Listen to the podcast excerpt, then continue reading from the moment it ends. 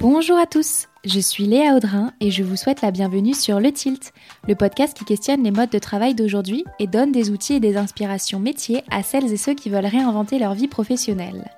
Aujourd'hui, je reçois Lucille Quillet, journaliste pour de grands noms de la presse comme Slate, Elle ou encore Le Figaro. Elle est également autrice. Son dernier livre, Libre de prendre le pouvoir sur ma carrière, paru aux éditions Diathéno, est un guide de coaching à destination des femmes qui veulent se réaliser au travail. Vous l'aurez compris, Lucille et moi avons donc un sujet de prédilection commun, la carrière des femmes. Ensemble, nous aurions pu parler trois heures de mille et un sujets qui y sont reliés, mais nous avons choisi d'aborder le thème de l'équilibre vie pro, vie perso. Célibataire, en couple, enceinte, maman, maman solo, l'équilibre n'est pas toujours simple à trouver. Quelle que soit votre situation actuelle, Lucille livre dans cet épisode des pistes de réflexion et exercices concrets pour mener une vie qui mêle carrière et vie privée sans se surmener, sans s'excuser ni culpabiliser. Bonne écoute Bonjour Lucille ben, Bonjour Léa Merci beaucoup d'avoir accepté mon invitation sur le titre. Ben, merci beaucoup pour ton invitation surtout. Lucille, on a euh, un sujet de prédilection commun qui est euh, la vie professionnelle des femmes. Oui, Exactement. Une, belle obsession. Ouais, c'est ça, c'est clair.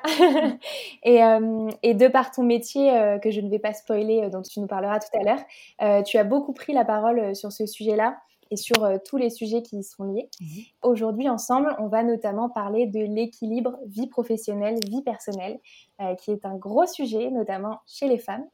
et donc, avant de rentrer dans le vif du sujet, est-ce que tu peux nous dire qui tu es, Lucille, sans parler de ton métier? Alors déjà, je voudrais te féliciter pour cette, euh, cette question parce que ça, ça a commencé par, par, me poser un peu une, une colle tellement euh, le travail prend, prend de la place. Euh, alors, je m'appelle Lucille, j'ai 31 ans, je viens de la Drôme dans le sud-est de la France, j'ai vécu à Lyon, à Paris et maintenant j'habite j'habite à Istanbul. Euh, je dirais que je suis quelqu'un de très, euh, très créatif. Euh, je dessine, je fais de la photo, je crée beaucoup. Et j'ai aussi beaucoup de mal à, à, choisir, on va dire. Donc en général, je veux tout faire en même temps. voilà, je suis, je suis féministe, donc souvent en colère. Et puis j'ai plusieurs petites obsessions dans la vie, comme Lady Gaga ou les tapis, mais aussi évidemment le travail. Cool. C'est une très belle présentation. Et tu as raison. En général, mes invités euh, sont un peu perdus face à cette question. Soit c'est très succinct, soit on, la skip. ah bah oui, oui. Et euh, puis alors, c'est vrai qu'en France, on se définit tellement par le travail que tu vois, quand tu rencontres quelqu'un, tu lui dis qu'est-ce que tu fais dans la vie? Et qui es-tu, c'est beaucoup moins, euh, c'est beaucoup moins facile de, de répondre directement. En effet. Super, bah merci beaucoup pour cette présentation. Et mm. du coup, qu'est-ce que tu fais dans la vie? Quelles sont tes activités professionnelles? Oui, alors là, euh, pareil, donc comme je te l'ai dit, je n'aime pas choisir, donc je cultive un peu une, petite schizophrénie euh, douce et, agréable. Euh, bon, principalement, euh, avant toute chose, je suis journaliste. Donc ça fait maintenant depuis 2013 que j'écris. donc là, c'est principalement sur des sujets donc de société et carrière, plutôt par un prisme féminin. Euh, je suis aussi correspondante euh, en Turquie, euh, donc c'est vrai que ça me fait traiter des thématiques parfois radicalement différentes. Je suis aussi autrice de livres. J'ai écrit mon premier livre qui était sur l'intelligence émotionnelle et le deuxième livre dont on va plus plus parler là, qui est un livre de coaching professionnel pour les femmes. Et aussi, maintenant, du coup, un peu dans, dans, la lignée du livre, j'anime des conférences et des workshops de coaching. Donc ça fait, euh, ça fait beaucoup de choses. Et un emploi du temps bien chargé. Voilà, exactement. Est-ce que tu peux nous parler euh, un peu plus de ton livre, ton dernier livre, s'il te plaît? Alors, mon livre euh, s'appelle Libre de prendre le pouvoir sur ma carrière. Donc, en sous-titre, on avait mis, c'est un guide de coaching pour les femmes qui veulent se réaliser au travail, qui est paru donc cette année aux éditions Diathéno. Donc, c'est un livre de coaching mhm. pour les femmes avec une approche pragmatique et surtout euh, chargée de solutions concrètes pour le plus de situations euh, professionnelles euh, qu'on va, va rencontrer. Donc ça va de l'entretien d'embauche à la renégociation, en passant par les relations entre les collègues, l'assertivité, l'autopromotion, le réseautage l'équilibre entre, entre les temps de vie, évidemment. voilà, le but, c'était vraiment d'aborder le plus de situations possibles et de toujours donner des, des conseils et solutions concrètes pour que les femmes puissent donc prendre le pouvoir sur, sur leur carrière. il y a aussi des, des avis d'experts, d'expertes importants dans, dans le livre et des témoignages. Donc voilà, c'était voilà, le, but, c'était vraiment de créer un guide qu'on puisse garder sur son bureau tout au long de sa carrière et qui soit le plus complet possible. Et euh, pourquoi la thématique des femmes et du travail te tient tant à cœur? Alors là, on va remonter très loin. Euh, moi, j'ai grandi avec la presse féminine, qui est donc une presse euh, qu'on regarde aujourd'hui avec beaucoup de condescendance, mais qui est pour moi, en fait, un des rares lieux où on va parler de la vie privée et vu que l'intime est politique, maintenant on, on, sait bien, euh, ça permet en fait d'aborder beaucoup de sujets de société et qui souvent sont souvent euh, comment dire balayés ou pas vraiment remis en question euh, parce que on, a bah, tous ces stéréotypes genrés euh, qui font que certaines choses paraissent complètement normales. Et du coup, en fait, l'important c'est que c'est toujours aux femmes de prendre le pouvoir et de raconter leur réalité. Et ça, moi, c'est quelque chose que j'ai retrouvé en lisant la, presse féminine. Donc évidemment, voulant être journaliste, j'ai voulu y travailler pour euh, participer moi aussi à cette, mission-là. Donc j'ai commencé au Madame Figaro, où j'étais successivement apprentie en CDD puis en CDI. Et c'est vrai que je remarquais qu'en fait le travail n'était pas une n'était pas une thématique euh, systématique dans, dans, dans, la presse féminine au même titre que les rubriques psycho, sexo, enfants, bien-être, cuisine. Euh, ce qui moi me posait question parce qu'évidemment on passe énormément de, mmh de, de temps au travail, euh, même quand on est à temps partiel. Et puis surtout, euh, il y avait forcément euh, là aussi une dimension genrée et des problématiques euh, spécifiques aux femmes sur sur ce terrain-là. Euh, sauf que voilà, je, voilà, donc je te de ça, on était en 2013-2014. Euh, on parlait beaucoup du travail des femmes euh, en parlant uniquement des inégalités de salaire, en les constatant et en étant désolé, où on allait parler de la place des femmes dans le 440. Donc euh, la place des femmes dans le 440, c'est très bien, mais c'est pas forcément représentatif de beaucoup de beaucoup de gens en fait. Mmh. Euh, donc en fait, ça restait un sujet très élitiste et souvent aussi on abordait euh, le problème en disant aux femmes osez soyez audacieuse et puis et puis c'est tout. Donc euh, moi c'est un, une thématique que j'ai voulu creuser euh, à travers des témoignages donc dans différents angles et aussi à travers du coaching, c'est-à-dire que à l'époque donc c'était c'était euh, Madame Figaro sur le web.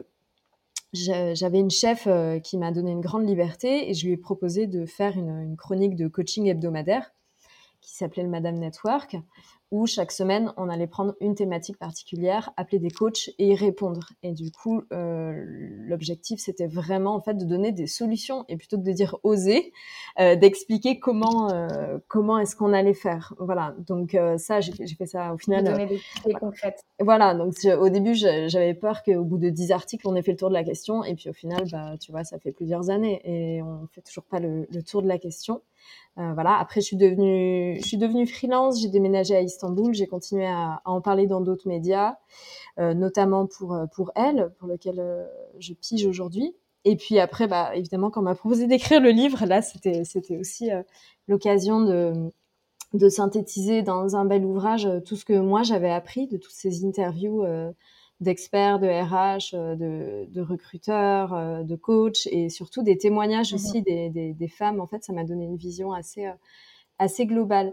Voilà comment euh, d'où m'est venue, on va dire cette cette petite petite obsession.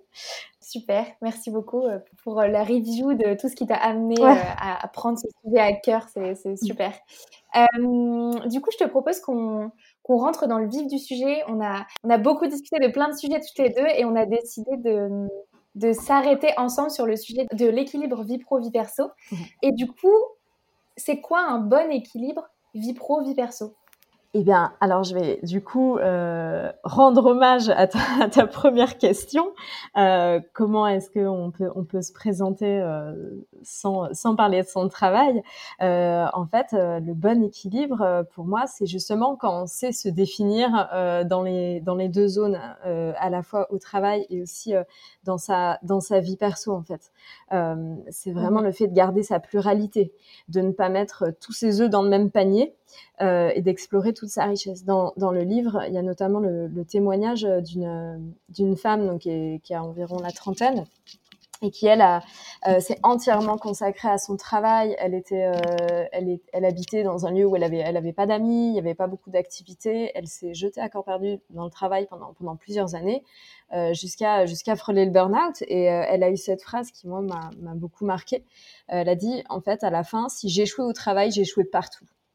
Et, euh, et, je trouve qu'en fait, ça résume assez bien le problème de, voilà, quand on est trop dans l'un, trop dans l'autre, en fait, euh, on se met une pression colossale et puis surtout, on n'explore pas euh, toute, toute sa richesse. Aujourd'hui, c'est difficile, je trouve, de trouver un bon équilibre et d'être dans un, dans un rapport sain à tout ça parce qu'on est dans une logique de rentabilité maximale où tout devient un enjeu. Au travail, il faut gravir les échelons, crever le plafond de verre, gagner plus ou chercher absolument du sens à sa carrière, ce qui en soit une très bonne chose, mais encore une fois, dès que tout ça euh, devient une injonction, c'est, ça peut en fait euh, juste augmenter la pression. Et dans sa vie personnelle aussi, on est dans cette logique de rentabilité où il faut faire la démonstration de son bonheur sur les réseaux sociaux, sur Instagram, rentabiliser. Euh. tu vois, on a, on a du mal à passer des moments agréables sans, sans faire des photos, par exemple c'est quelque chose qui, est, voilà par exemple. Donc euh, ouais, moi je suis je, suis loin d'être parfaite sur ce sur ce point là mais donc pour moi le, le bon équilibre en fait c'est d'avoir donc cette pluralité et aussi de garder un peu une part de, de spontanéité de laisser place à la surprise et de et d'arrêter de conscientiser de vouloir calculer et rentabiliser aussi tous les tous les moments de notre vie quoi. Mmh. Euh, du coup, on va, on va s'adresser à, à, tous les types de profils euh, dans notre discussion. Euh, les célibataires, les gens en couple, les mamans qui sont, les futures mamans qui sont enceintes actuellement, mmh les toutes jeunes mamans qui sont en retour de congé mat et les parents. Voilà, on va faire tout un. Il y a du monde, il y a du monde au balcon. Ouais, Exactement. Euh, une, euh, une, question qui, qui est, euh, je pense, enfin, qui touche beaucoup de monde aujourd'hui, c'est le fait de d'avoir une entreprise qui demande d'être tout le temps présent, alors que le, le temps de travail ne nécessite pas autant de présence, le présentéisme, quoi. Qu'est-ce qu'on peut faire Qu'est-ce qu'on peut proposer à notre boss pour faire changer ça, pour faire changer le, le, le présentéisme dans une entreprise Eh bien, alors le présentéisme, en fait, il y a hum, une approche, on va dire, très rationnelle. C'est que il faut demander à son employeur, ou juste, bon voilà, globalement dans la culture d'entreprise, qu'est-ce que c'est être un bon travailleur? Est-ce que c'est euh, partir du bureau à 21h ou est-ce que c'est juste euh, faire ses résultats euh, remplir ses missions? En fait, le présentéisme, il, se, il se, concentre sur la mauvaise dimension. donc moi, évidemment, je conseillerais de se baser sur ses résultats. Et en fait, une, enfin, quand on a compris qu'on on remplissait ses missions, qu'on donnait satisfaction pour bah voilà, qu'on faisait le travail pour lequel on a été embauché, on n'avait pas à se justifier outre mesure sur sur son sur sa présence. Et en fait, même, je dirais que c'est, c'est quelque chose de dévalorisant parce que être celle qui, enfin voilà, si c'est le concours de qui part, euh, qui part le plus tard du bureau, en fait, ça peut être, ça peut être pénalisant euh, pour plein de raisons différentes. À la fois, on peut vous voir comme euh, quelqu'un de mal organisé, de lente. Euh, c'est aussi en mmh fait une, un réflexe très ingrat parce qu'on va jamais vous féliciter pour être resté à 21 heures. Vous euh, accoutumer les autres à, bah, une présence euh, trop, importante. Et du coup, le jour où vous allez partir à 18h30, euh, tout le monde va se dire, là là, qu'est-ce qui se passe? Donc, en fait, c'est négatif sur beaucoup de points. Il faut partir quand on a fini le programme de la journée, point barre.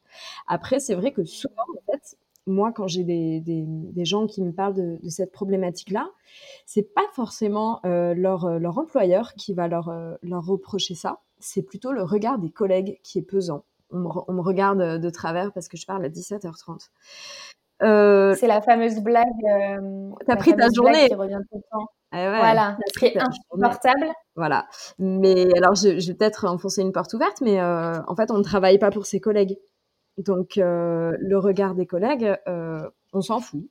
et ça, en fait, il y a beaucoup de femmes qui se bloquent là-dessus parce qu'elles ont ce biais qui est hérité de leur éducation, qui est de vouloir être aimées à tout prix on a envie d'être aimé, on a envie d'être apprécié par ses collègues, euh, plus en fait euh, que d'être forcément respecté pour son travail. Et du coup, si on est dans cette habitude de, validation euh, de, nos choix par les autres, ça veut dire qu'on ne, mmh. ne s'en remet jamais complètement à notre jugement.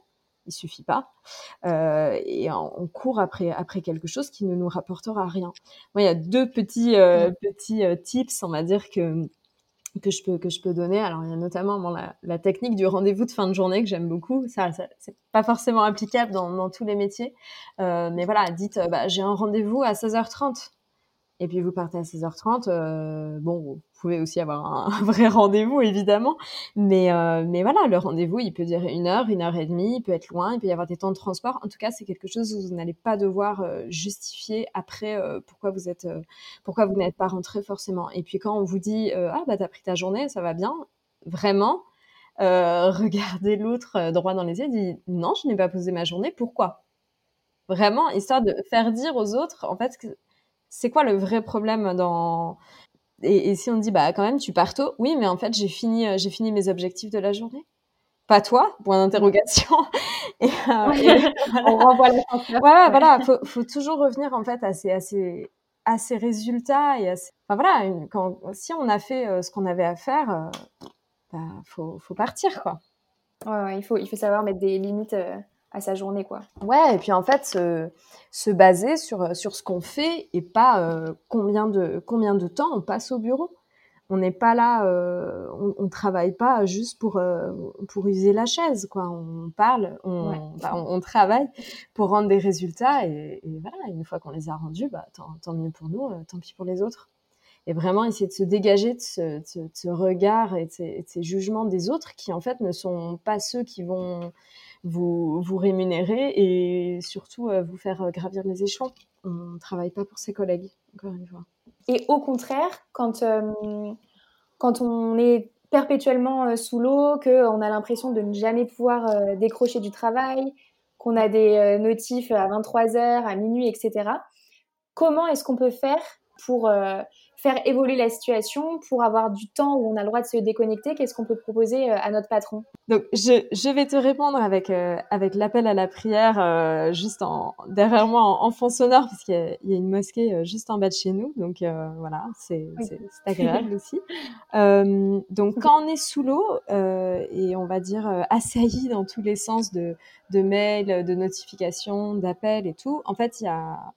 il y a quelque chose de très simple qui s'appelle le droit à la déconnexion. Donc le droit à la déconnexion, c'est une loi. Euh, par contre, elle, euh, comment dire, chaque entreprise fait sa propre charte d'application euh, de, ce droit à la déconnexion. Donc là, ça, je pourrais pas faire des généralités là-dessus, mais en gros, déjà, moi, je je vous, inciterai à vous demander pourquoi est-ce que vous êtes sous l'eau? est-ce que c'est parce qu'on a trop de travail? Est-ce que c'est parce qu'on est mal organisé? Est-ce que c'est parce qu'on est fatigué? Ou est-ce que euh, mmh c'est parce que la culture d'entreprise fait qu'en fait on n'est jamais censé arrêter de, de, travailler? Et là, donc peut-être se poser la question est-ce que je suis euh, au bon endroit pour euh, pour moi? Euh, Ensuite, mmh être sous l'eau. bah voilà, encore une fois, on peut on peut en parler avec son chef. est-ce que c'est normal de recevoir des mails à 23 heures? Est-ce que c'est normal qu'on s'appelle le week-end? Et évoquer ce, ce, ce droit à la, à la déconnexion. Et puis après, il n'y a même pas forcément besoin d'être dans une entreprise qui instaure tout ça, euh, même nous, on est aujourd'hui avec euh, avec des outils technologiques où euh, on a nos propres, on cultive nos, propres addictions, on a du mal à, à décrocher. Euh, qui qui ne mmh regarde pas ses mails professionnels le week-end, qui ne scrolle pas mmh. sur Instagram juste avant de se coucher voilà, c'est des choses très très banales aujourd'hui. Moi, je conseillerais en fait de vous mettre ce que j'appelle des no-go zones horaires, euh, c'est-à-dire vraiment des paliers à partir duquel, euh, voilà, je suis encore au travail, mais je ne réponds plus à mes mails, je pars du travail, je rentre chez moi, je ne regarde plus mon portable, je ne regarde plus mes mails. Essayez vraiment de, euh, de faire ce, ce, cette espèce de calendrier graduel qui en fait vous permet de, de mettre en place un, espèce de mécanisme de verrouillage progressif voilà, faut, vous mettez des interdits, mais qui arrivent à préserver un, bon, un bon équilibre. C'est un petit peu comme quand on dit à un enfant ou à un ado, pas de portable à table.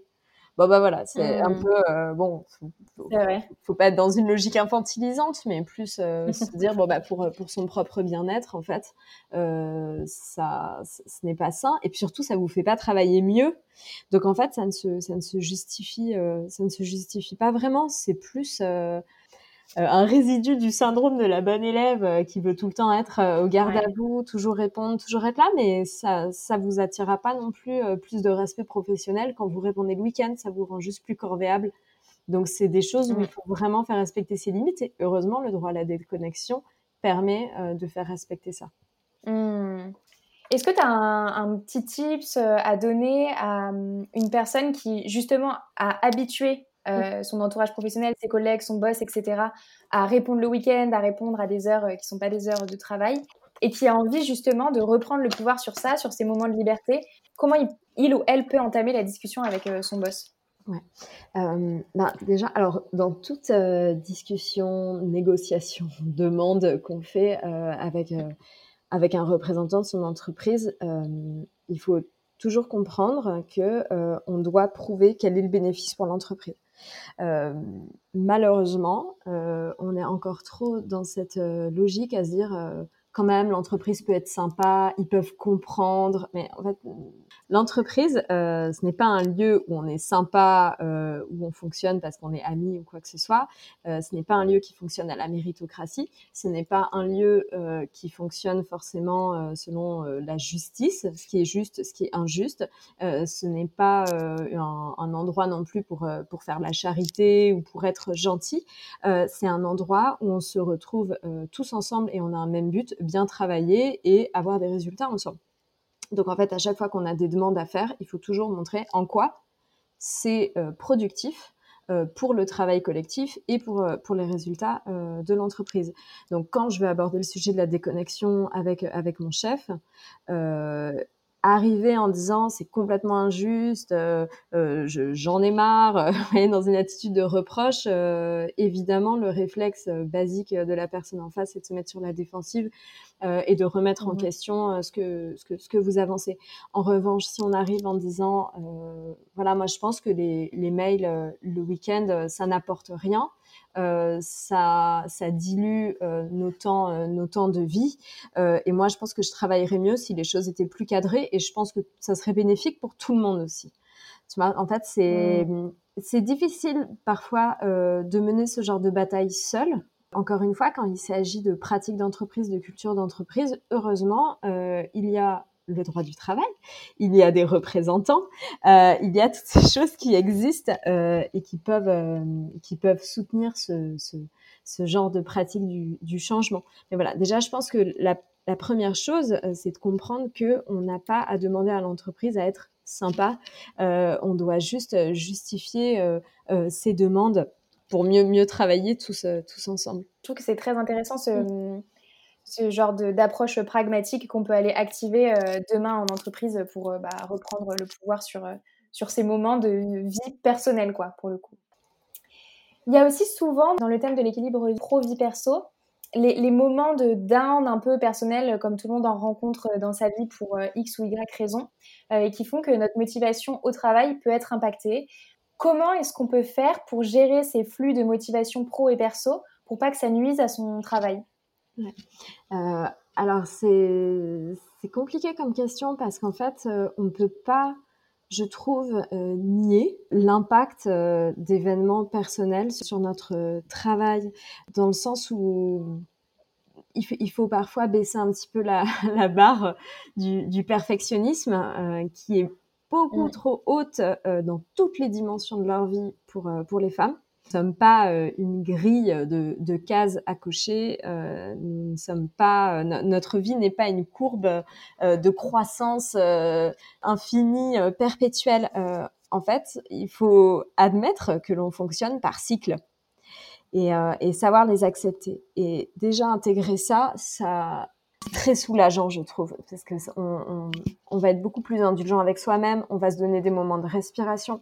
Et donc, en fait, si vous avez euh, des problèmes personnels, une baisse de motivation, ce n'est pas grave. Il faut pas tout de suite lutter contre et se dire euh, comment être au top, comment faire comme si ça n'existait pas. Déjà, ça, se donner, se donner un petit peu de souplesse. Euh, on n'est pas, on n'est pas là pour performer non-stop on va dire. Et puis, euh, bon, ça, on, y reviendra peut-être après, mais être pro, être professionnel, c'est pas avoir des résultats euh, 100% euh, euh, parfaits tout le temps. C'est juste savoir se responsabiliser, savoir prévenir aussi son employeur, son chef, quand on a une période de mou et que du coup, on va peut-être être un peu moins dans, cette, œuvre collective. Ça, encore une fois, il faut comprendre qu'un un chef, un manager, lui, son but, c'est que euh, les rouages continuent de, tourner, que ça fonctionne, euh, qu'on soit efficace tous ensemble. Donc en fait, quand vous avez un problème, euh, vous pouvez lui dire bon bah là, en ce moment, pour moi, c'est un petit peu compliqué là-dessus. Sache que mon travail a toujours de, de l'importance pour moi, évidemment, mais est-ce que peut-être on peut alléger un petit peu la barque? Et ça, en fait, ça va pas forcément vous défavoriser parce que vous vous montrez responsable, vous anticipez et surtout, vous foncez pas dans un mur parce que prétendre que euh, oui, oui, tout va bien, alors qu'en fait non, ça risque de vous faire faire des erreurs. Et là, quand vous faites des erreurs et que vous n'avez pas prévu avant, là, ça peut impacter euh, négativement votre votre carrière. Euh, le problème, c'est qu'en fait, il y a, y a, différentes attitudes, on va dire, de fuite quand on a des quand on a des baisses des baisses de motivation, des moments un peu down dans notre dans notre vie personnelle. Euh, c'est que où on va surinvestir notre travail, on va être complètement à ou on va complètement le désinvestir, on s'en fout parce que voilà tout tout part tout part à volo, plus rien plus rien n'a de sens. ces deux extrêmes, ils sont ils sont nocifs parce que c'est très dur à c'est très dur à rebalancer et surtout tout, en fait, votre problème initial, euh, c'est juste emparer de tous les aspects de, euh, de, votre, euh, de votre vie. Voilà. Après, bon, quand, quand on a une épreuve, c'est bien aussi d'écouter, de savoir ce que, ce que ça nous dit sur notre vie, de faire un peu le, le petit bilan. Mais la priorité, ça reste quand même sa santé mentale. C'est jamais un mauvais choix de faire passer son bien-être avant, avant ses résultats, avant, avant sa carrière et tout, parce que de toute façon, c'est à la base de tout. Donc encore une fois, après, voilà, si, si on pense qu'on peut le gérer euh, euh, soi-même et tout, c'est bien en fonction de la, de, la, de la, gravité, on va dire, de, euh, de la chose. Mais je pense qu'il faut pas, en tout cas, penser euh, que le fait euh, d'avoir des cycles et des moments down, ça fait de vous une mauvaise professionnelle, pas du tout. c'est au contraire en en parlant avec votre chef que vous vous montrez professionnel et responsable. Et voilà, il suffit de dire, bon, bah, là, je, je suis un peu moins dedans mais mmh dans, dans deux, trois semaines, je serai là et je serai. Et en plus, on est d'autant plus motivé quand on sait euh, qu'on a un manager euh, qui nous qui nous écoute et qui qui sait aussi s'adapter au cycle au cycle de la vie. Voilà, personne n'est parfait, on est tous humains, on a mmh des moments down. Donc je pense que c'est c'est plus c'est plus productif de l'aborder dans dans ce sens-là.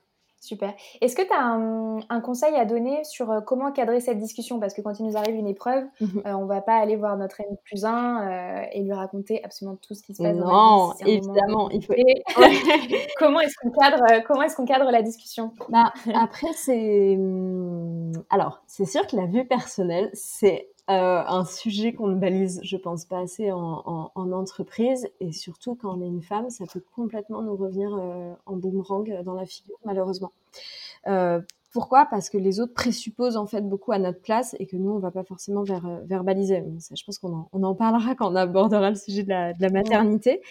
En fait, on n'a pas l'obligation de, de, tout, de tout raconter en détail. Après, ça dépend, je pense, le niveau de confiance qu'il y a entre votre, votre manager et vous. Euh, si vous arrivez, vous, pouvez, en fait, on devrait pouvoir dire, écoute, euh, je fais face à une épreuve dans ma vie personnelle, j'ai besoin de temps. Est-ce que, est-ce qu'on peut euh, revoir un petit peu à la baisse mes missions pour la semaine, les deux semaines qui, qui arrivent? Et après, euh, soit certain que ou certaines euh, que je serai euh, je serai de nouveau investi à, à, 100% et que ça ça n'impactera pas l'efficacité du groupe sur sur le long terme. Voilà, on peut juste dire mmh. j'ai j'ai une épreuve personnelle.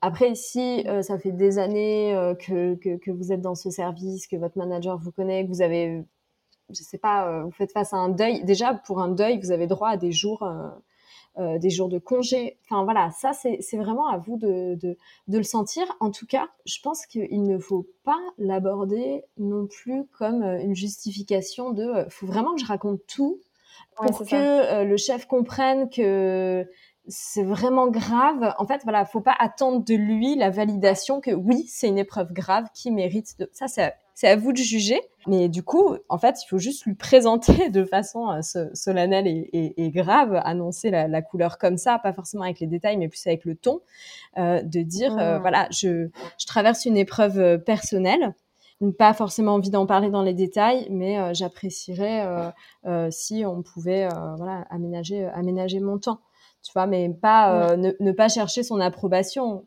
Après, voilà, si vous arrivez tous les mois en disant j'ai une grave épreuve personnelle et tout, là oui, évidemment, vous allez, euh, comment dire, décrédibiliser un petit peu euh, votre, votre votre cause, mais voilà, faut, je pense, faut arriver à le faire en bonne intelligence et en bonne confiance aussi avec, avec son chef. C'est important de le souligner parce que je pense que dans ces moments un peu compliqués, on peut vite rentrer dans des écueils de conversation et de détails qui ne concernent pas l'entreprise et qu'une fois que c'est dit en entreprise, c'est dit en entreprise. Donc, ah oui, euh, tu vois, c'est peut-être une rupture amoureuse euh, hyper euh, douloureuse, mais avec quelqu'un avec qui tu étais depuis six mois, ça sert à rien de dire ah bah tiens, on va dire ah bah c'est bon, ça fait que six mois, euh, et puis du coup ça veut dire qu'elle sait pas gérer ses émotions, et puis du coup ça veut dire que c'est quand même quelqu'un qui s'emballe très vite et tout. En fait après, plus on va justifier la cause, plus on va ouvrir la porte euh, pour les jugements, les interprétations, les petits commentaires, alors qu'en fait c'est ça n'a pas lieu d'être euh, sur, enfin au travail. il faut mmh juste arriver voilà à, à poser soi-même euh, le, euh, le, caractère solennel de la chose en disant voilà, euh, je, je, traverse un moment difficile, je sais que je vais rebondir, mais là j'ai besoin de souffler. Moi je trouve ça très responsable. Enfin, je serais, je serais chef, j'apprécierais en matière que quelqu'un tire, tire la sonnette d'alarme comme ça plutôt que de voir arriver un zombie pendant trois mois d'affilée. C'est pas du mmh. tout pareil. Ça me fait penser à un, sujet que tu avais évoqué dans une conférence que tu as donnée à laquelle euh, j'ai assisté, où tu, où tu disais que hum, c'était bien de faire un pacte avec soi-même mmh. en arrivant dans une entreprise ou même quand on y est déjà depuis quelques années, mmh. sur des sujets sur lesquels on ne veut pas euh, donner de détails, des sujets personnels sur lesquels on ne veut pas donner de détails à nos collègues, à nos N plus 1, N plus 2, Ça, Alors voilà, euh, tout à l'heure j'ai parlé des no-go zones horaires. Il y a aussi les no-go zones verbales. Ça, c'est donc dans tout ce qui va, tout ce qui a trait au storytelling, à l'image pro qu'on va renvoyer aux autres. En fait, voilà, il faut se demander quelle image on renvoie, quels sont les mots clés euh, auxquels on va être associé, et du coup de quoi on va parler. Et euh, ça, je me rappelle, ça m'a beaucoup marqué. J'avais une, coach qui m'avait dit un jour, en fait, le problème des femmes au travail, entre autres, c'est qu'elles parlent de ce qui leur fait souci et pas de ce mm. qui les motive, de ce qui les stimule, de ce qui les passionne. Euh, donc en fait, quand vous allez parler des problèmes de dents euh, de votre petit dernier euh, qui a passé le week-end à hurler, ça, ça ne sert à rien pour, pour votre carrière et juste encore une fois, de façon très injuste, les gens peuvent traduire ça euh, en, en, conclusion euh, sur euh, sur votre comportement professionnel. Ah bah c'est quelqu'un qui sait pas gérer les crises, c'est quelqu'un qui se laisse déborder, c'est quelqu'un qui n'a pas d'autorité et tout. Donc définir des no-go zones verbales en fait, c'est faire la liste des sujets qu'on ne va pas aborder et je trouve c'est bien en fait de le poser avant parce que très souvent on se laisse un peu embarquer euh, par euh, par la musique et on se retrouve à raconter des trucs qu'on n'aurait jamais pensé dire à la à la machine à café et évidemment en miroir définir des des zones verbales où il faut aller parler de ses passions, parler de ce qui nous motive et des, thématiques qui vont aussi soutenir nos, ambitions et crédibiliser les, mots-clés auxquels on veut être rattaché.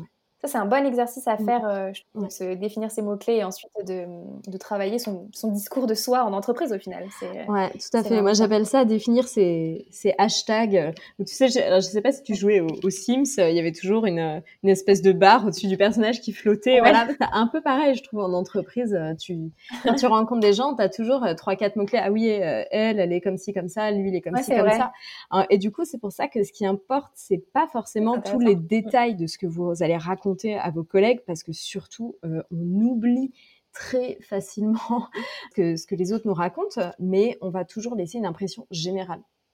Donc c'est là où en fait il faut plus essayer à, à, à façonner cette impression générale avec euh, avec des éléments de récit, aussi avec une attitude évidemment qui va euh, crédibiliser euh, euh, votre positionnement pour pour vos ambitions. Moi le l'exemple que je prends souvent c'est si par exemple j'ai envie d'aller travailler un jour dans une filiale à l'étranger, bon moi, je vais parler des des cours de japonais que je prends les mardis soirs, je vais parler de mes voyages, je vais je vais raconter Mhm. les derniers contrats que j'ai bouclés avec des clients étrangers et en fait tout ça au fur et à mesure bah ça fait que les gens vont m'identifier comme quelqu'un qui a vraiment cette dimension internationale et le jour où il y a un poste qui s'ouvre bah, voilà, ça semble totalement crédible que, que je postule. Tandis que si je parle de, de, de mes problèmes ou que voilà, je passe euh, mon temps à, à, à bâcher euh, mon, mon boss et tout, euh, le jour où le poste s'ouvre, ah tiens, bah, on découvre que en fait, euh, il y avait il y avait aussi cette dimension-là euh, de la personne. Complètement. Je trouve que c'est toujours bien d'illustrer des, des exemples concrets. Moi, j'ai une amie à qui c'est arrivé il y a pas longtemps, euh, qui a longtemps vécu à l'étranger et elle, son- sa vraie ambition, c'était de, de se faire muter à l'étranger pour avoir une nouvelle expérience. Et donc, pendant deux ans, elle a parlé de ses expériences à l'étranger. Le jour où le poste s'est ouvert, elle a postulé, elle a eu le job direct. Bah Donc, oui, Et là, elle s'en va euh, Bah au début oui. de l'année parce que, ben, voilà, Ouais. c'est, c'est- mais parce qu'elle tout le monde sait a qu'elle a déjà vécu à l'étranger, Ouais. qu'elle est capable de le faire, etc. Enfin, Ouais. elle a planté euh, la graine et ça a. Bah voilà, j'allais dire, elle a, elle a bien bêché, euh, elle a bien, bien bêché le champ avant, euh, voilà. Et souvent, en fait, on attend, euh, c'est c'est pareil, tu vois, quand euh, quand les femmes se disent, il faut que j'ai 100% des compétences pour postuler, d'attendre d'être parfaite et d'attendre que ce soit le moment où l'opportunité s'offre et tout. Alors qu'en fait non, c'est des choses qu'il faut préparer en amont. Alors parfois, c'est pas évident de savoir ce qu'on ce qu'on veut et tout, mais tu vois, si, si on sait, si on veut monter en responsabilité, si on veut manager ou pas, si on veut changer de, euh, de, de, de ville ou de, ou de secteur, ou, voilà, il y a quand même des choses qu'on peut, qu'on peut définir et euh, sur lesquelles on peut un petit peu euh, caler notre, notre wording, comme, comme certains disent, ou, no- ou notre comportement. Et en effet, ça se prépare. En fait, il faut se lever tôt, quoi. Il faut se lever tôt et il Mm. faut euh, envoyer et répéter les messages. C'est comme de la pub, hein, il n'y a, Ouais. pas- pas de secret. C'est du marketing. hein. Voilà, ouais, ouais, voilà, la, la- la pub ou du marketing, répéter les messages pour que le jour J, en fait, ça paraisse euh, euh, crédible et, et que même ça tombe Mm. sous le sens. Trop bien, ça je pense que c'est trop important de le, de le rappeler. Euh, Lucille, on a, avant de- d'enregistrer notre épisode, on a ouvert une FAQ sur mon compte Instagram pour que euh, les auditeurs du Tilt puissent nous poser euh, leurs questions sur euh, l'équilibre vie pro-vie perso. Mhm. Et on a une question de Eva qui nous dit qu'elle a une passion qui lui prend beaucoup de temps dans sa vie et elle a aussi un job à côté de 39 heures par semaine. Et elle demande des conseils pour vivre cette passion dévorante et son boulot à temps plein à côté. Comment c'est possible? Eh ben, je pense qu'elle le fait déjà, en fait, euh, puisqu'elle elle travaille 39 heures par semaine. Et puis, je suppose que du coup, son, sa passion, euh, ça passe euh, le, le soir ou le week-end. Donc, est-ce que ça, euh, ça ne lui suffit pas Premièrement, Euh, et de deux, ensuite, en fait, le temps n'est pas extensible. Euh, les journées font 24 heures et ça, ça c'est immuable. Euh, donc encore une fois, euh, peut-être que si ce n'est pas assez pour elle, euh, qu'elle veut pratiquer sa passion euh, beaucoup plus. Moi, j'aurais tendance à dire, bah, peut-être euh, que ça serait mieux de prendre un travail qui ne lui prenne pas 39 heures par semaine. En fait, il faut toujours faire le, comment dire, le, le, le calcul sur le balancier. Encore une fois, Mhm. on fait, on, on vit notre vie pour pour nous, euh, donc il faut qu'elle nous ressemble, il faut que ce soit du sur-mesure. Euh, si euh, elle a envie de plus se consacrer à sa passion, mais grand bien, grand bien lui fasse. Mais du coup, voir comment est-ce que ça peut s'articuler rationnellement avec euh, avec son travail, euh, peut-être avec un allègement, euh, un allègement des missions aussi. Ou voilà, ça, en fait, c'est il n'y a pas de il y a pas de réponse miracle parce que le temps, c'est vraiment la donnée qu'on ne peut pas changer. Donc, si elle a Mhm. envie de mettre plus de passion et moins de travail, bah, pourquoi pas Après, on, voilà, il, peut y avoir aussi des, des, euh, des, vases, des vases communicants entre les deux. Moi, j'aurais aussi envie de lui demander est-ce que ça serait pas possible de travailler euh, dans le secteur de, de sa passion? Euh, Pas forcément. euh, Enfin, vous voyez, il y a, y a plein de, il y a plein de façons. euh, voilà, moi, je j'adore les tapis. évidemment, je vais pas, je vais pas tisser des tapis, mais peut-être que je peux écrire un livre sur les tapis ou, ou, ou en parler ou faire faire un documentaire dessus. Voilà. Bon, il y a, y a, plein de il y a plein de choses en fait. Il y a plein de points de, de, de connexion. Est-ce que peut-être elle pourrait elle pourrait en fait mettre un peu plus de sa passion dans sa carrière aussi? Ça, ça serait, ça serait formidable et je pense qu'elle s'y épanouirait euh, beaucoup aussi.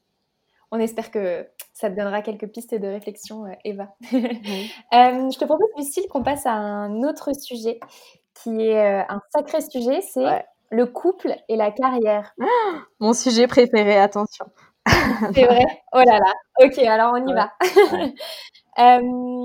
comment est-ce qu'on peut euh, ouvrir le dialogue sur, sur sa propre carrière, sur la carrière de, notre, de la personne qui partage notre vie, sur euh, les ambitions, les projets qu'on a euh, du côté boulot et potentiellement prévoir ensemble ce que ça va, comment ça va impacter notre couple. Voilà, bah, tout à fait. Il faut absolument parler carrière dans son couple.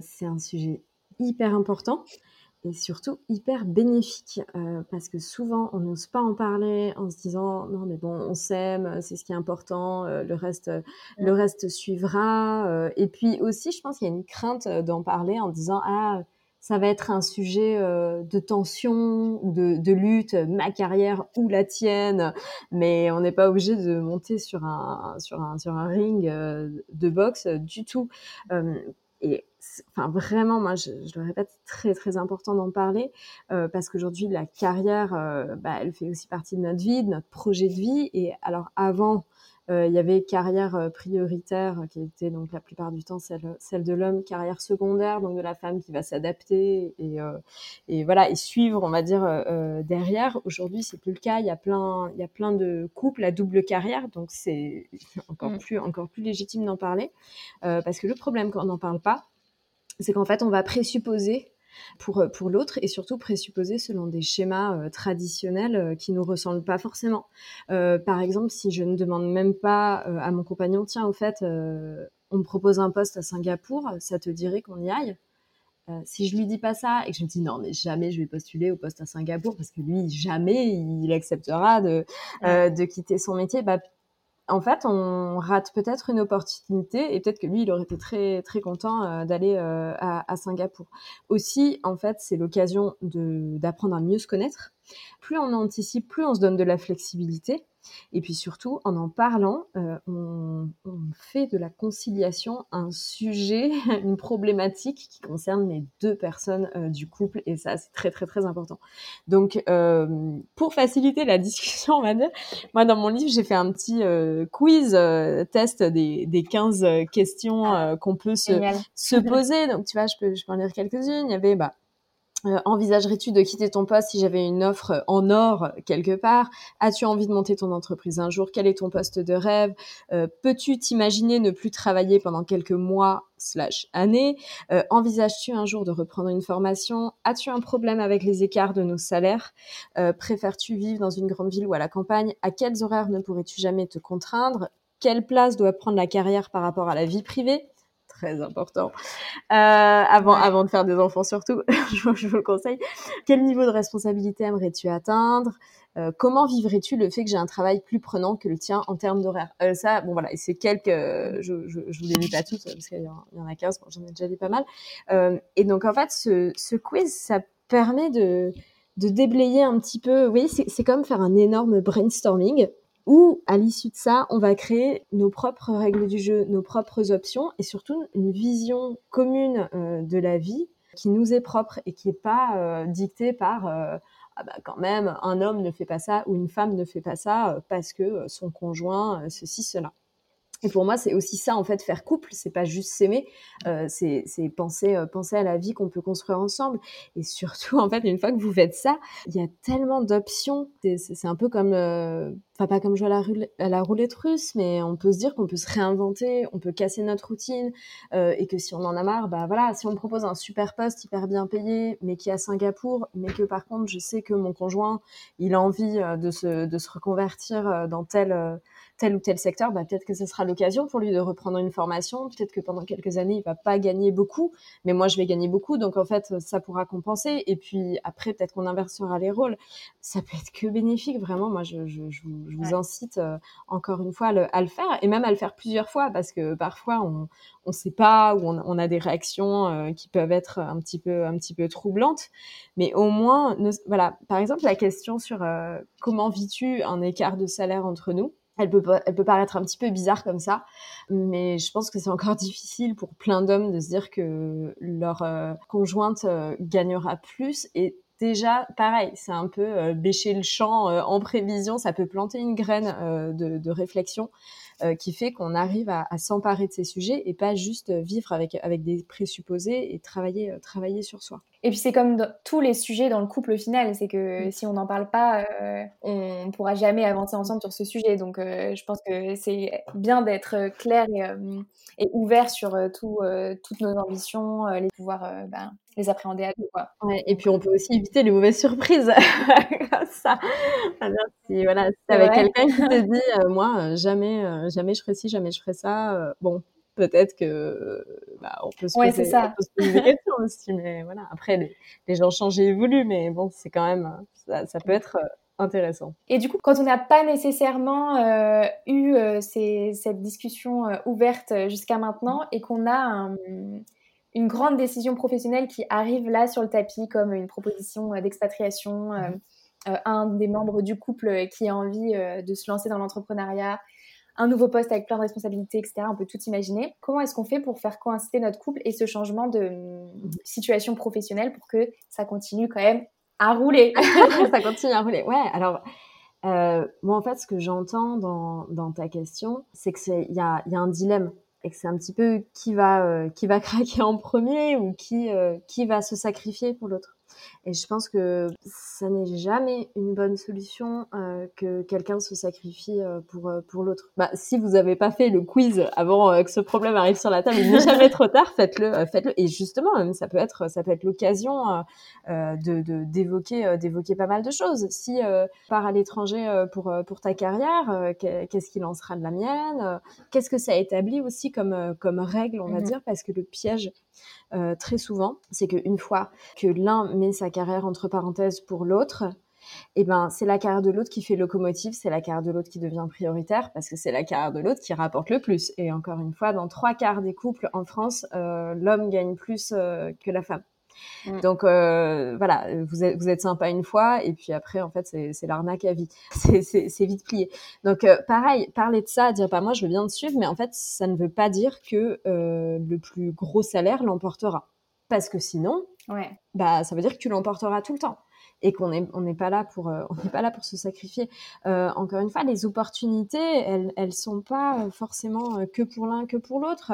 Peut-être que l'opportunité professionnelle de mon conjoint, moi, ça peut me permettre de faire d'autres choses. Bah, comme, tout à l'heure, je disais, bah, si on part à l'étranger, peut-être que ce sera l'occasion pour l'un de reprendre une formation. Donc encore une fois, euh, faut pas penser au sacrifice, faut penser à quelle opportunité ça présente pour nous. Est-ce que c'est le bon moment? Je pense qu'il faut aussi se laisser le temps de, de, digérer un petit peu euh, tout ça, de, de, de, bien réfléchir, de bien euh, réfléchir à deux aussi aux, aux solutions qu'on peut euh, qu'on peut mettre en place. Et puis surtout, ce qui est très dur, et moi je l'ai vécu, c'est d'affronter le, le, le, regard des autres. Et donc ça, le regard des autres, c'est aussi le regard de, de, la société et, et, et, de ses normes. Donc quand vous dites ah ben comment ça, tu vas quitter ton super poste à responsabilité à Paris pour suivre ta femme dans la Creuse, mais que se passe-t-il? Mm. Voilà, ça c'est hyper, euh, c'est hyper dur à vivre. Moi, ma, petite expérience, euh, j'étais en CDI à Paris dans un journal très reconnu, euh, super, journaliste, carrière, féminisme, empowerment. Et puis, bah, j'annonce, j'annonce à mes proches qu'en fait, je quitte mon CDI, je deviens freelance et je pars vivre en Turquie. Mm. Décision qui pareil était, était, une opportunité parce que le travail de mon conjoint a ouvert euh, la porte euh, à Istanbul à ce moment-là pour quelques années. Euh, donc on, mhm. on, y a réfléchi à deux. Moi, c'était aussi une opportunité pour moi pour plein de raisons. Mais la réaction des mhm. gens, c'était qu'est-ce que tu fais en fait? Qu'est-ce que tu fais? Tu t'écris sur la carrière des femmes, tu es en CDI, tu es féministe, et là tu suis ton copain. Alors en plus, le, le verbe suivre, c'est juste horrible. euh, voilà. Et, et, et, ah bah super, bravo, euh, bravo. Euh, voilà. Donc encore une fois, moi j'étais là, oui, mais en fait, c'est quand même une sacrée expérience euh, d'habiter à l'étranger, de s'adapter ailleurs, d'apprendre une langue, euh, de changer de regard sur sur tout un tas de choses. Et puis bah, alors, ce qui est évidemment très drôle, c'est que maintenant les gens euh, me disent ah c'est super tu peux être fier de toi tu as écrit des livres euh, tu piges euh, tu fais des conférences c'est génial. Donc c'est sûr qu'après coup les gens sont toujours hyper fiers de vous. Au début c'est pas toujours le cas. Encore une fois le but c'est pas d'avoir 20 sur 20 à la fin de la vie parce que une fois que c'est fini bah c'est fini en fait. Il y a personne qui vous remet un bulletin de notes. Donc le principal c'est d'avoir du plaisir de s'épanouir de faire des choses qui nous font envie et pas de cocher de cocher toutes les cases. Donc voilà, donc comment comment prendre ces décisions qui sont pas forcément des décisions faciles? Moi, je pense qu'il faut pas l'aborder par l'angle sacrificiel, mais plutôt euh, essayer de voir euh, l'opportunité et surtout établir des règles pour l'après, au prochain tour, qui, qui qui va primer ou pas. Il faut quand même toujours que l'intérêt des deux soit soit présent, sinon bon c'est pas c'est pas très heureux comme couple, je pense. Et je, je, je voulais juste rebondir sur ce que tu disais sur euh, ce que pense l'entourage, etc., quand on fait un choix pareil et que on suit, entre gros guillemets, ce mot est horrible, mais euh, que, l'on suit euh, quelqu'un qui a une, une opportunité ailleurs. Je pense que ça peut être intéressant aussi de lire la partie sur ton livre, sur son propre storytelling et de faire un gros travail de storytelling mmh. sur soi, sur ces moments de vie-là. ben oui, peut-être que les gens vont voir comme quelqu'un qui subit la situation, mmh. mais c'est aussi à nous euh, de faire en sorte que euh, bah, l'histoire, euh, on ne la subisse pas et qu'on montre tout à notre famille, à nos proches, etc. Tout ce qui est bénéfique pour nous dans cette situation. C'est compliqué, tu vois. Moi, par exemple, au, début, quand on rencontrait des, des, gens ici, évidemment, les gens te disent bah, bah pourquoi tu es là? Et toi? Et toi, qu'est-ce que tu fais à Istanbul? Moi, j'essayais de tout faire pour pas parler de, euh, de mon compagnon, tu vois. J'étais, bah, je suis journaliste. ah bon, mais, mais du coup, euh, mais, mais pourquoi t'es venue à, à, Istanbul? Je fais, bah, je suis venue parce que euh, mon conjoint a, eu, a eu une opportunité et du coup, moi, ça m'a permis de passer freelance et tout. Mais après ça, les gens, ils te posent plus de questions, quoi. Enfin, il y a vraiment un truc très dur où, ah, ok, bah, en fait, euh, c'est bon, quoi. Enfin, pas, pas intéressant. Et il faut vraiment arriver, en effet, à parler de soi, à, ne, à, à ne pas euh, justifier euh, sa vie juste euh, parce que voilà j'ai suivi. Moi je me, je me suis toujours refusé de dire j'ai suivi.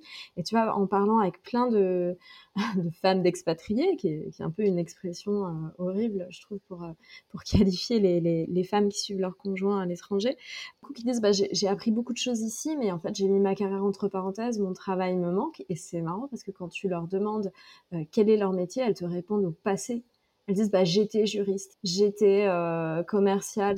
Mais en fait, vous êtes toujours. C'est pas parce que ça fait euh, trois ans que vous avez arrêté, que vous avez tout oublié, que vous avez plus votre diplôme, que vous avez plus votre expérience et votre expertise. En fait, c'est vraiment euh, un sujet où il y a, enfin, le regard des autres est hyper pesant. Une fois que tu fais plus euh, ce que ton, métier au moment, au moment T, ou une fois que tu gagnes plus un salaire complet comme avant, il y a plein de gens qui considèrent que tu travailles plus, quoi. Que tu passes tes journées à te, à te balader dans la rue et voilà.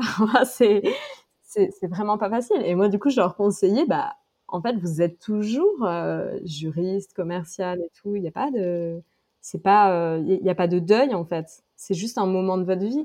Mais voilà, c'est pas, faut pas, faut enterrer tout ça. Est-ce que tu as un autre conseil euh, sur la thématique le couple et carrière à donner à celles et ceux qui nous écoutent? Euh, bah alors après sur la, la vie de famille peut-être euh, en fait couple et carrière euh, moi c'est vraiment euh, quelque chose qui me rend qui me rend un peu folle en fait quand j'entends parler de de la conciliation et comment on demande aux femmes mais comment faites-vous pour pour tout avoir? Parce qu'en fait tout avoir euh, quand on le dit comme ça, ça veut juste dire tout faire. Euh, et donc, mm. c'est vraiment, enfin, la conciliation, on en fait un enjeu de performance et de challenge personnel pour les femmes, euh, plutôt que d'en faire un enjeu d'égalité et de responsabilité sociétale, de voilà pour que chacun prenne prenne prenne sa part aussi, que ce soit l'autre conjoint, l'entreprise, ou même ou même la société. Et donc moi c'est ce que hein, j'appelle un peu le, le mythe de la Wonder Woman. C'est tu peux tout faire tu peux être génial et en fait es rémunéré en applaudissements et pas en salaire. Euh, la plupart de mm. ton travail est invisibilisé et puis surtout il est il est, il est naturalisé. C'est normal tu es une femme tu, tu peux tout faire. Et cette euh, comment dire cette euh, cette rhétorique un peu d'héroïsation ben, c'est très pervers parce que encore une fois ça ça ne vous rend pas euh, à votre à votre juste valeur et c'est un peu comme si on disait aux femmes ok en fait tu peux travailler mais par contre euh, tes missions de, de femme au foyer euh, de ministre de l'Intérieur, comme disent euh, ironiquement certains, ça, ça, ça, ça me rend ah. folle. Euh, voilà, en fait, euh, tout ça, tu dois, tu dois toujours cocher tout ça, quoi. Et donc c'est pour ça qu'on demande aux femmes, comment faites-vous avec avec vos enfants et votre travail? Mais oui, donc en fait, ça veut dire, mm. tu étais quand même, c'est censé être une femme au foyer, donc tu vas travailler, c'est bien gentil, mais n'oublie pas, n'oublie pas ton rôle premier. Donc moi, ça me, ça me fait, ça me fait, ça me fait un peu bondir.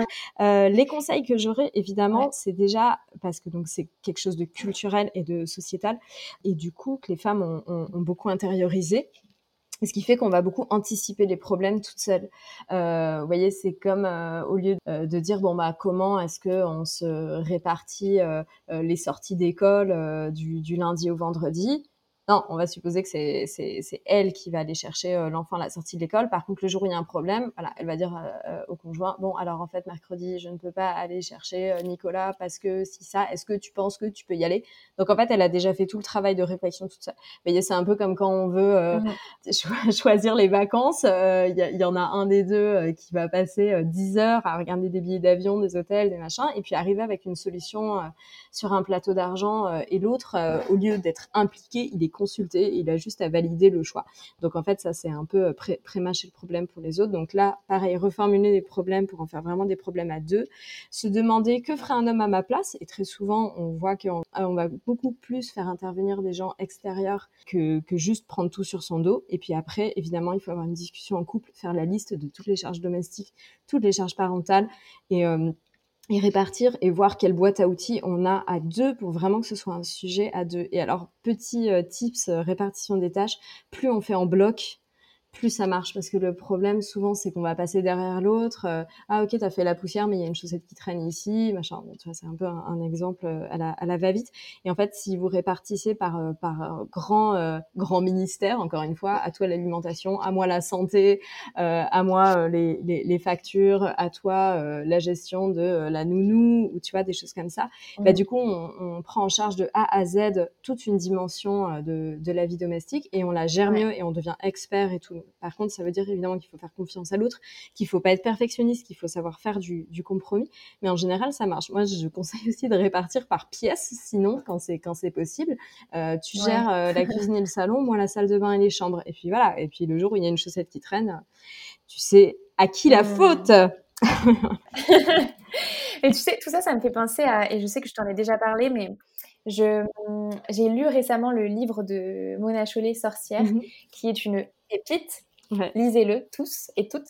Euh, et qui dit dans son, dans son bouquin que une femme, quand elle naît, elle a obligatoirement le travail de mère. C'est-à-dire que mmh. l'inconscient collectif part du principe que toutes les femmes qui viennent au monde euh, sont des mères, euh, même si elles n'ont pas encore d'enfants, le jour où elles en mmh. ont, bah, ça devient uniquement des mères. Et du coup, le travail qu'on a à côté, entre gros guillemets, est un travail optionnel ou un travail en plus. Et du coup, c'est super intéressant de dire, ok, donc c'est tellement inconscient euh, dans nos cultures et dans l'inconscient collectif que c'est un vrai travail que de le ramener consciemment dans le couple pour en faire un vrai sujet et pour répartir les tâches. Bah, bien sûr. Bien sûr, mais c'est marrant ce que, ce, que, ce que tu dis. En effet, euh, moi, tu vois, je vois plein de, de femmes qui n'ont pas encore d'enfants, qui en veulent, Mmh mais qui se disent euh, comment je vais faire euh, Est-ce que est-ce que ça va pas me freiner euh, Ça m'angoisse.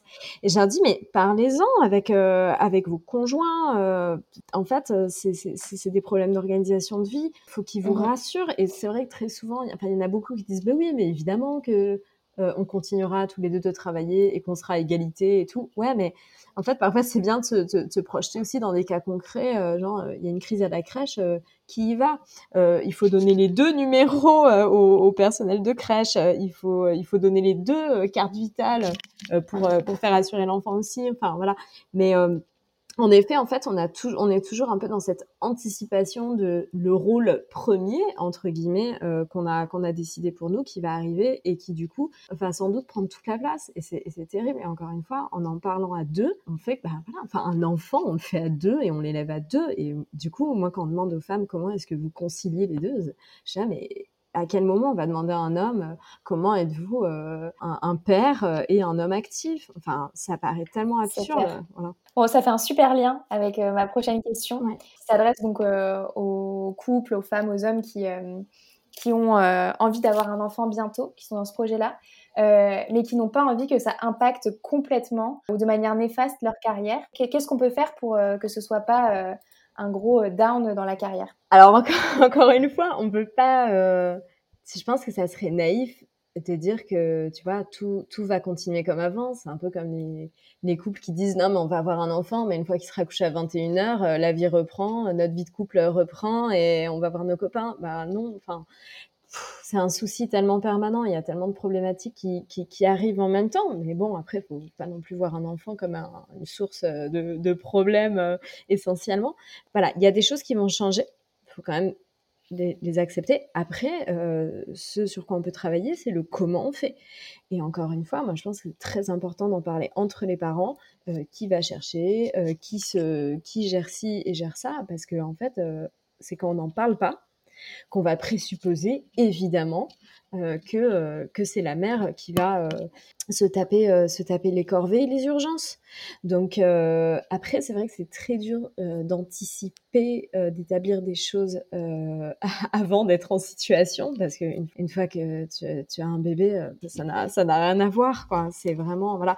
Après, moi, je pense que je conseillerais en fait aux femmes, en plus d'en parler à leur euh, conjoint, euh, c'est surtout euh, d'en parler avec leur manager.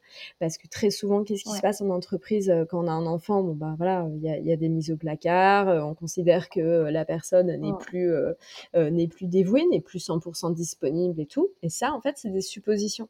Donc, en fait, il faut toujours reprendre la main sur le storytelling. Quand vous annoncez votre grossesse à votre employeur, je vous conseille plutôt de le faire parce que c'est quand même quelque chose qui vous protège d'un potentiel licenciement. Euh, vous l'annoncez et puis c'est quand même bien de rajouter à la fin euh, une clarification sur ses ambitions quelles qu'elles soient. Hein. Si j'ai envie d'un peu lever le pied, si par contre euh, j'ai pas du tout envie que ça impacte ma carrière, il faut dire voilà, tu sais, je vais avoir un enfant, mais par contre, je tiens énormément à mon travail. Euh, ça ne remet absolument pas en question mon investissement et mon ambition et mes projections euh, dans, dans l'entreprise. Juste le formuler, c'est déjà, euh, déjà beaucoup.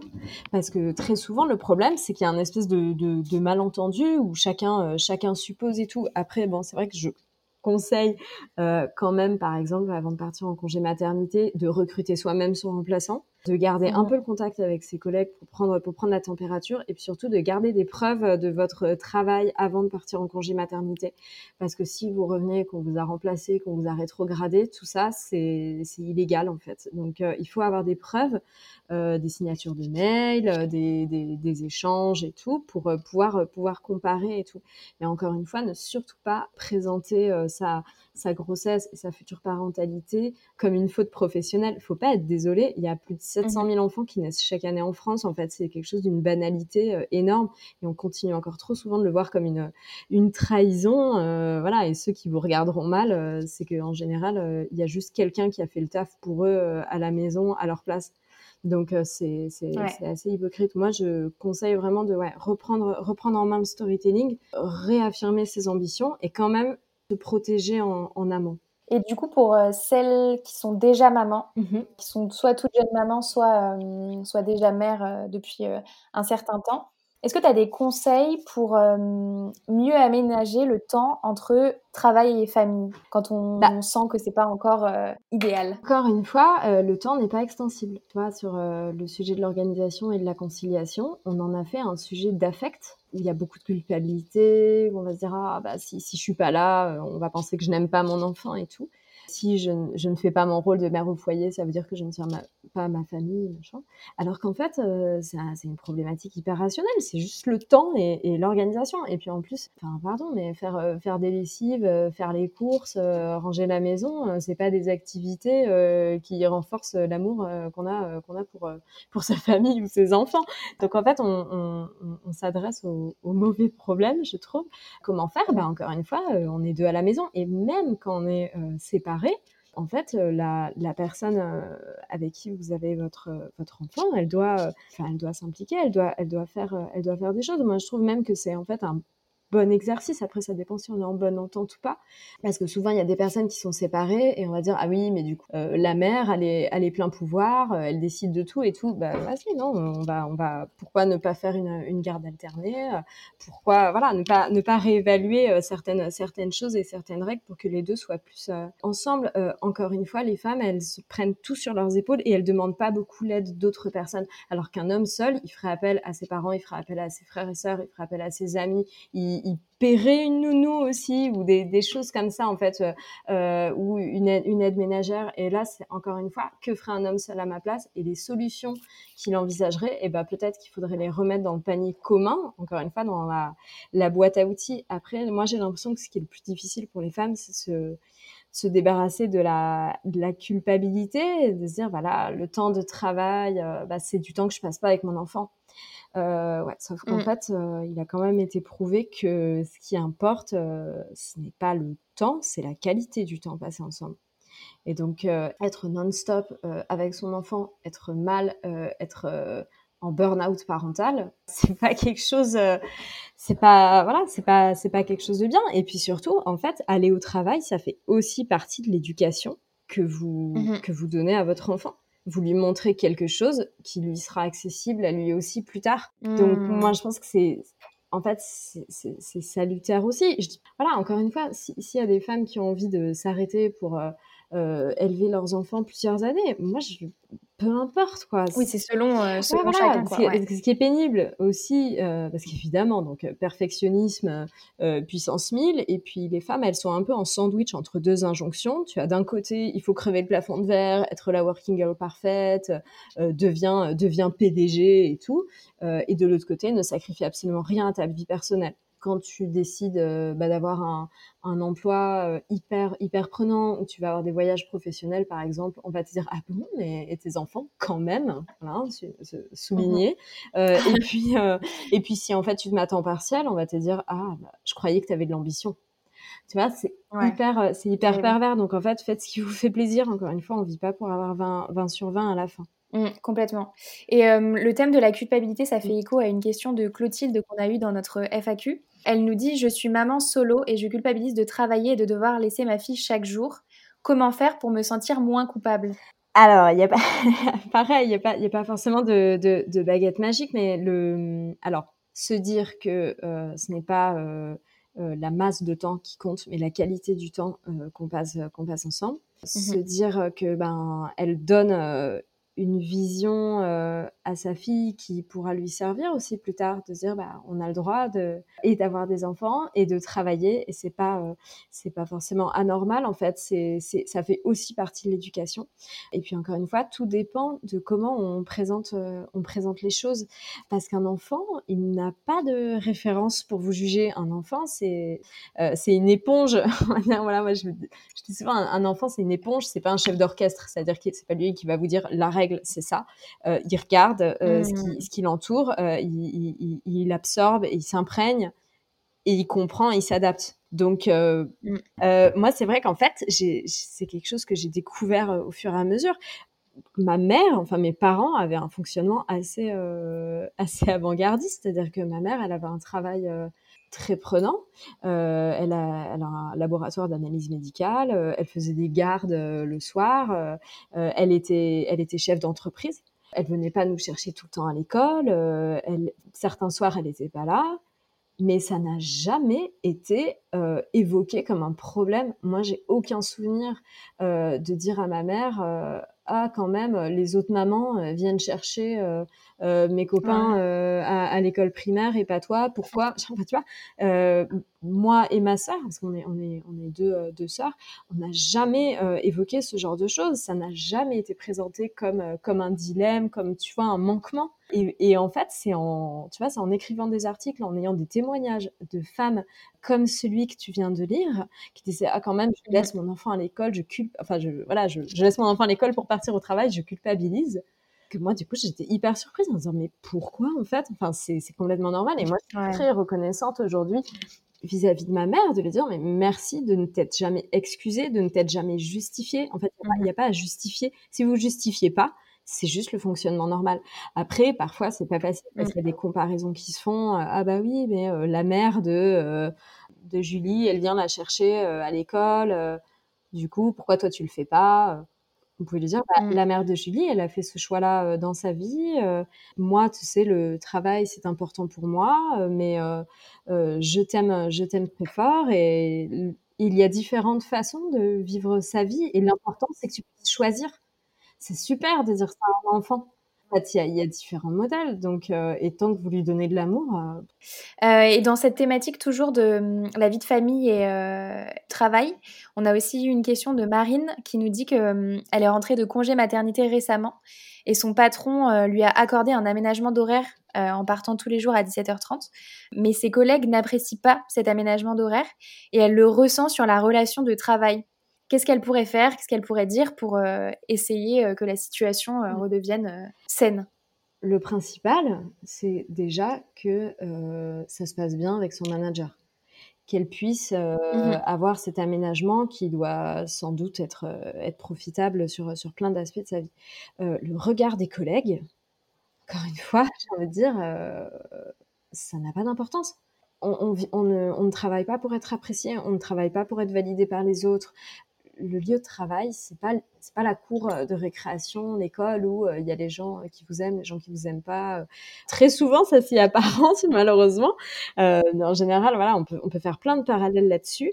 Après, évidemment, ce qui là où ça devient problématique, et là où en fait le, curseur change, c'est que si ça impacte le bon fonctionnement de l'équipe, si ça impacte son travail. Donc là, je pense qu'il faut le verbaliser, c'est-à-dire que très souvent dans les, dans collègues, il y a un leader, un meneur un peu. Aller voir la personne et lui demander, euh, alors avec la méthode, méthode de communication XYZ euh, euh, non, non violente, un, quand il se passe ça, le factuel, deux, je ressens ça, donc mon, mon, émotion, mon ressenti. Trois, euh, est-ce que euh, tu peux m'expliquer comment est-ce qu'on peut faire rechercher une issue? Voilà. Et en fait, donc si vous mmh allez voir euh, le, un des collègues, en général, c'est mieux de voir un un plutôt que tout, tout le monde en même temps. et que vous dites, écoute, quand je pars à 17h30 tous les jours, je sens des regards pesants sur moi. Et surtout, c'est même pas tellement ça le problème, c'est que je sens que notre relation de travail périclite. Voilà. Après, ça mm. serait intéressant justement qu'elle puisse formuler des exemples concrets parce qu'il y a plein de gens qui vont être de mauvaise foi et qui vont dire mais non, pas du tout, tu interprètes, tu es paranoïaque et tout. Donc encore une fois, il faut vraiment se servir du factuel. Depuis que je pars à, 17h30, euh, je ne suis plus dans les boucles de mail euh, pour euh, sur, sur les dossiers qu'on a en commun. Est-ce que mm-hmm. tu peux m'expliquer ce qui se passe? Encore une fois, en fait, cette, cette deuxième étape de, de la phrase, elle est très importante parce que là, on va dire vraiment là où en fait ça a un impact sur notre carrière. Parce que dire euh, depuis que je parte à 17h30, euh, tout le monde me fait la gueule, ouais bah so what en fait, on, s'en fout. Euh, tant pis mmh. pour eux. Euh, et puis bon, euh, les ragots, les, les, les, tireurs et les cibles changent en permanence en entreprise et on peut pas mettre ça au cœur de, de notre humeur chaque chaque jour. Donc voilà, je pense que là-dessus elle peut elle peut verbaliser. encore une fois, en n'étant pas dans une démarche d'accusation, mais mmh en étant dans la recherche de compréhension pour bien travailler ensemble. Après, si ça continue de bloquer, si la personne est de mauvaise foi, euh, faut en référer au manager. Enfin, il n'y a pas. on est, on est là pour travailler, on, tu vois, c'est pas, c'est, pas la cour d'école. Donc, euh, mais encore une fois, est-ce que c'est vraiment impactant dans son travail sur le long terme? Parce qu'après, je sais pas si ça fait longtemps ou pas. Euh, au début, il y a toujours de la jalousie ou voilà. Peut-être que euh, d'ici quelques mois, ça, ça se tassera. Et puis encore une fois, si elle fait ses résultats, mais elle n'a pas à se justifier, mmh. elle n'a pas à être désolée. C'est vraiment cette culture du présentéisme, c'est c'est juste bon pour les gens euh, qui, qui, ont, qui ont pas de résultats, mais qui veulent montrer qu'ils sont là. Euh, ça suffit pas. Complètement. J'espère que ça, ça aidera euh, Marine dans, son, dans ce qu'elle rencontre au travail en ce moment. Tout ce que tu nous as partagé aujourd'hui, Lucille, c'est des sujets que tu abordes dans ton livre et dans lequel il y a des, exercices très concrets que l'on peut faire et qui nous permettent d'activer ces, ces, bons conseils immédiatement. Où est-ce qu'on peut se procurer ton livre? Euh, bah écoute, euh, on peut se le procurer dans les, dans les librairies. Alors c'est mieux d'aller voir euh, avant de, le, de le précommander sur Place des libraires, mais il est, il est aussi disponible en ligne, il est disponible sur le site de la FNAC. et puis je vous incite à toujours guetter un petit peu sur, sur Instagram. Moi j'échange beaucoup sur Instagram avec les abonnés et je les incite à me, à poser leurs leurs problèmes et dilemmes professionnels parce que c'est toujours un plaisir d'y répondre. Et il y a notamment de temps en temps des jeux concours pour le gagner aussi, pour gagner le livre. Donc euh, voilà, je vous incite à, y aller. Et, Noël approche. Trois petits points de suspension. C'est ce que j'allais dire. Il y en avoir euh, un Là, il va, il, va, il va y en avoir un en décembre. Le livre, on peut, voilà, on peut le trouver un peu partout. C'est pas, pas très très compliqué. Évidemment sur le site de l'éditeur, donc euh, Diateno. Est-ce que tu as d'autres livres ou ressources à conseiller à celles et ceux qui veulent reprendre le pouvoir sur leur carrière, autre que ton livre? Euh, ouais, il y a déjà ton podcast de 1. Euh, voilà. Euh, moi, je recommande aussi le podcast de Jenny Chamas, qui est coach, évidemment, ma juste valeur, qui, qui mhm. de, de Insaf El Hassani, qui, qui traite de l'argent et de la revalorisation de salaire, qui est euh, c'est un sujet très important. Euh, après, voilà, moi, je vous incite à aller aussi sur le site de Welcome to the Jungle. Bon, je vous avoue que je commence à, j'ai commencé une chronique euh, sur, sur ce site qui s'appelle Badass pour expliquer comment il ne faut plus être la good girl au travail et euh, prendre le pouvoir sur sa carrière. Même hormis ça, les articles sont toujours de, de, très bonne qualité avec une approche très pragmatique donc, je vous conseillerais, euh, je vous conseillerais ces, ces lectures-là. Quel est ton conseil ultime euh, que tu as envie de donner euh, à nos auditeurs et nos auditrices pour reprendre le pouvoir sur sa vie professionnelle? C'est hyper compliqué comme question. à force de, de, ressasser, on va dire, tous ces, toutes ces thématiques, moi, il y a quand même des dénominateurs, il y a, on va dire, il y a deux dénominateurs communs, je trouve, à tout. C'est en fait arrêter de vouloir être aimé par les autres. Mmh parce que ça, c'était la source euh, de beaucoup de, d'autocensure. Euh, je ne vais pas demander plus, euh, je ne vais pas affronter mes collègues, je ne vais pas parler du harcèlement que, que, que, je peux subir, je ne vais pas parler de mes problèmes parce que j'ai pas envie qu'on me juge, j'ai pas envie d'être l'emmerdeuse de service, je n'ai pas envie qu'on mmh pense du mal de moi, je n'ai pas envie de passer pour une ingrate. et en fait, si on pense au nombre de fois on se dit je vais passer pour ceci ou cela. Euh, on vraiment fait l'exercice pendant une semaine, on se rend compte à quel point on a des barrières partout et où on se, on s'interdit euh, de, de, penser à soi pour privilégier le, le, regard des autres. Voilà, donc ça, premier conseil. Et deuxième conseil, du coup, soyez égoïste. Vraiment, ça, c'est, c'est quelque chose que j'adore répéter parce que les femmes sont tellement dans, dans la dévotion aux autres, dans le, euh, dans le care, dans le que du coup, euh, elles, elles pensent pas assez à, à, elles-mêmes. En fait, moi, j'aime bien répéter toutes ces choses qu'on dit qui vont être négatives. Euh, soyez égoïste, soyez prétentieuse, parlez de vos réussites, faites de l'autopromotion, euh, allez-y. Soyez opportuniste, faites du réseautage, allez contacter les gens, parlez de, euh, de ce que vous avez envie de faire et, et et qu'importe si on vous aime ou pas, l'important c'est de connaître votre travail, euh, de le valoriser, de le respecter. Super, merci pour euh, mm. ces conseils. Et du coup, on arrive à ma dernière question qui est euh, ma question signature et, et j'ai toujours trop hâte de connaître la réponse. c'est si tu pouvais constituer ton board de rêve dans lequel tu convierais trois personnes, personnalités, entrepreneurs, etc., pour te conseiller tout au long de ta carrière, qui mettrais-tu dedans? Écoute, j'ai essayé de, jouer le jeu euh, et de répondre assez, euh, spontanément. Alors pour la première personne, c'était ma mère. Encore une fois, j'en ai parlé un peu plus tôt. C'est quelqu'un qui s'est jamais excusé qui a considéré que c'était normal d'avoir une carrière, de travailler très très indépendante. Euh, du coup, pour ça, je trouve que ça a été une très bonne guide jusqu'ici et que je garderai précieusement avec moi encore. Euh, la deuxième personne, écoute, bah, il faut penser out of the box. je mettrais Lady Gaga.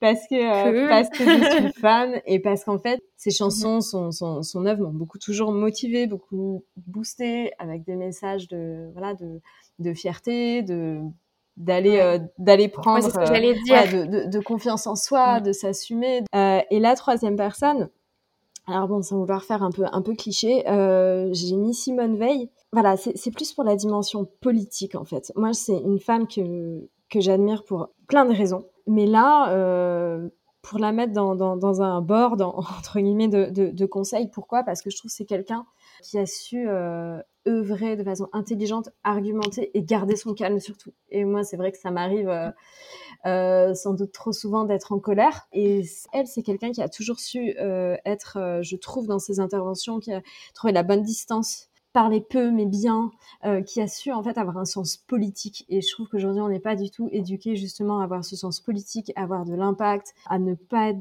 ne pas être dans la justification. Et moi ça c'est une attitude que j'admire beaucoup et qui, que j'aimerais euh, plus plus avoir. Donc là-dessus ouais pour le pour le côté inspiration je je la mentionne aussi. C'est un beau board. C'est éclectique. C'est éclectique. C'est super éclectique.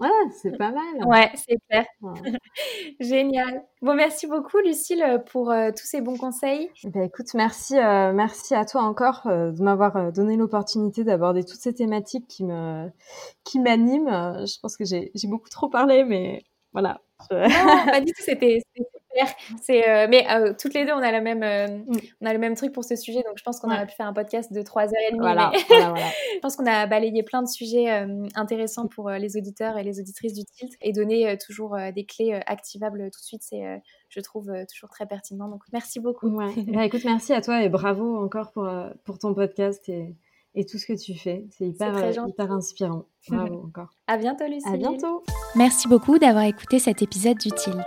Quelle que soit votre situation professionnelle, j'espère que celui-ci vous a aidé dans votre réflexion et vous a donné des outils pour avancer.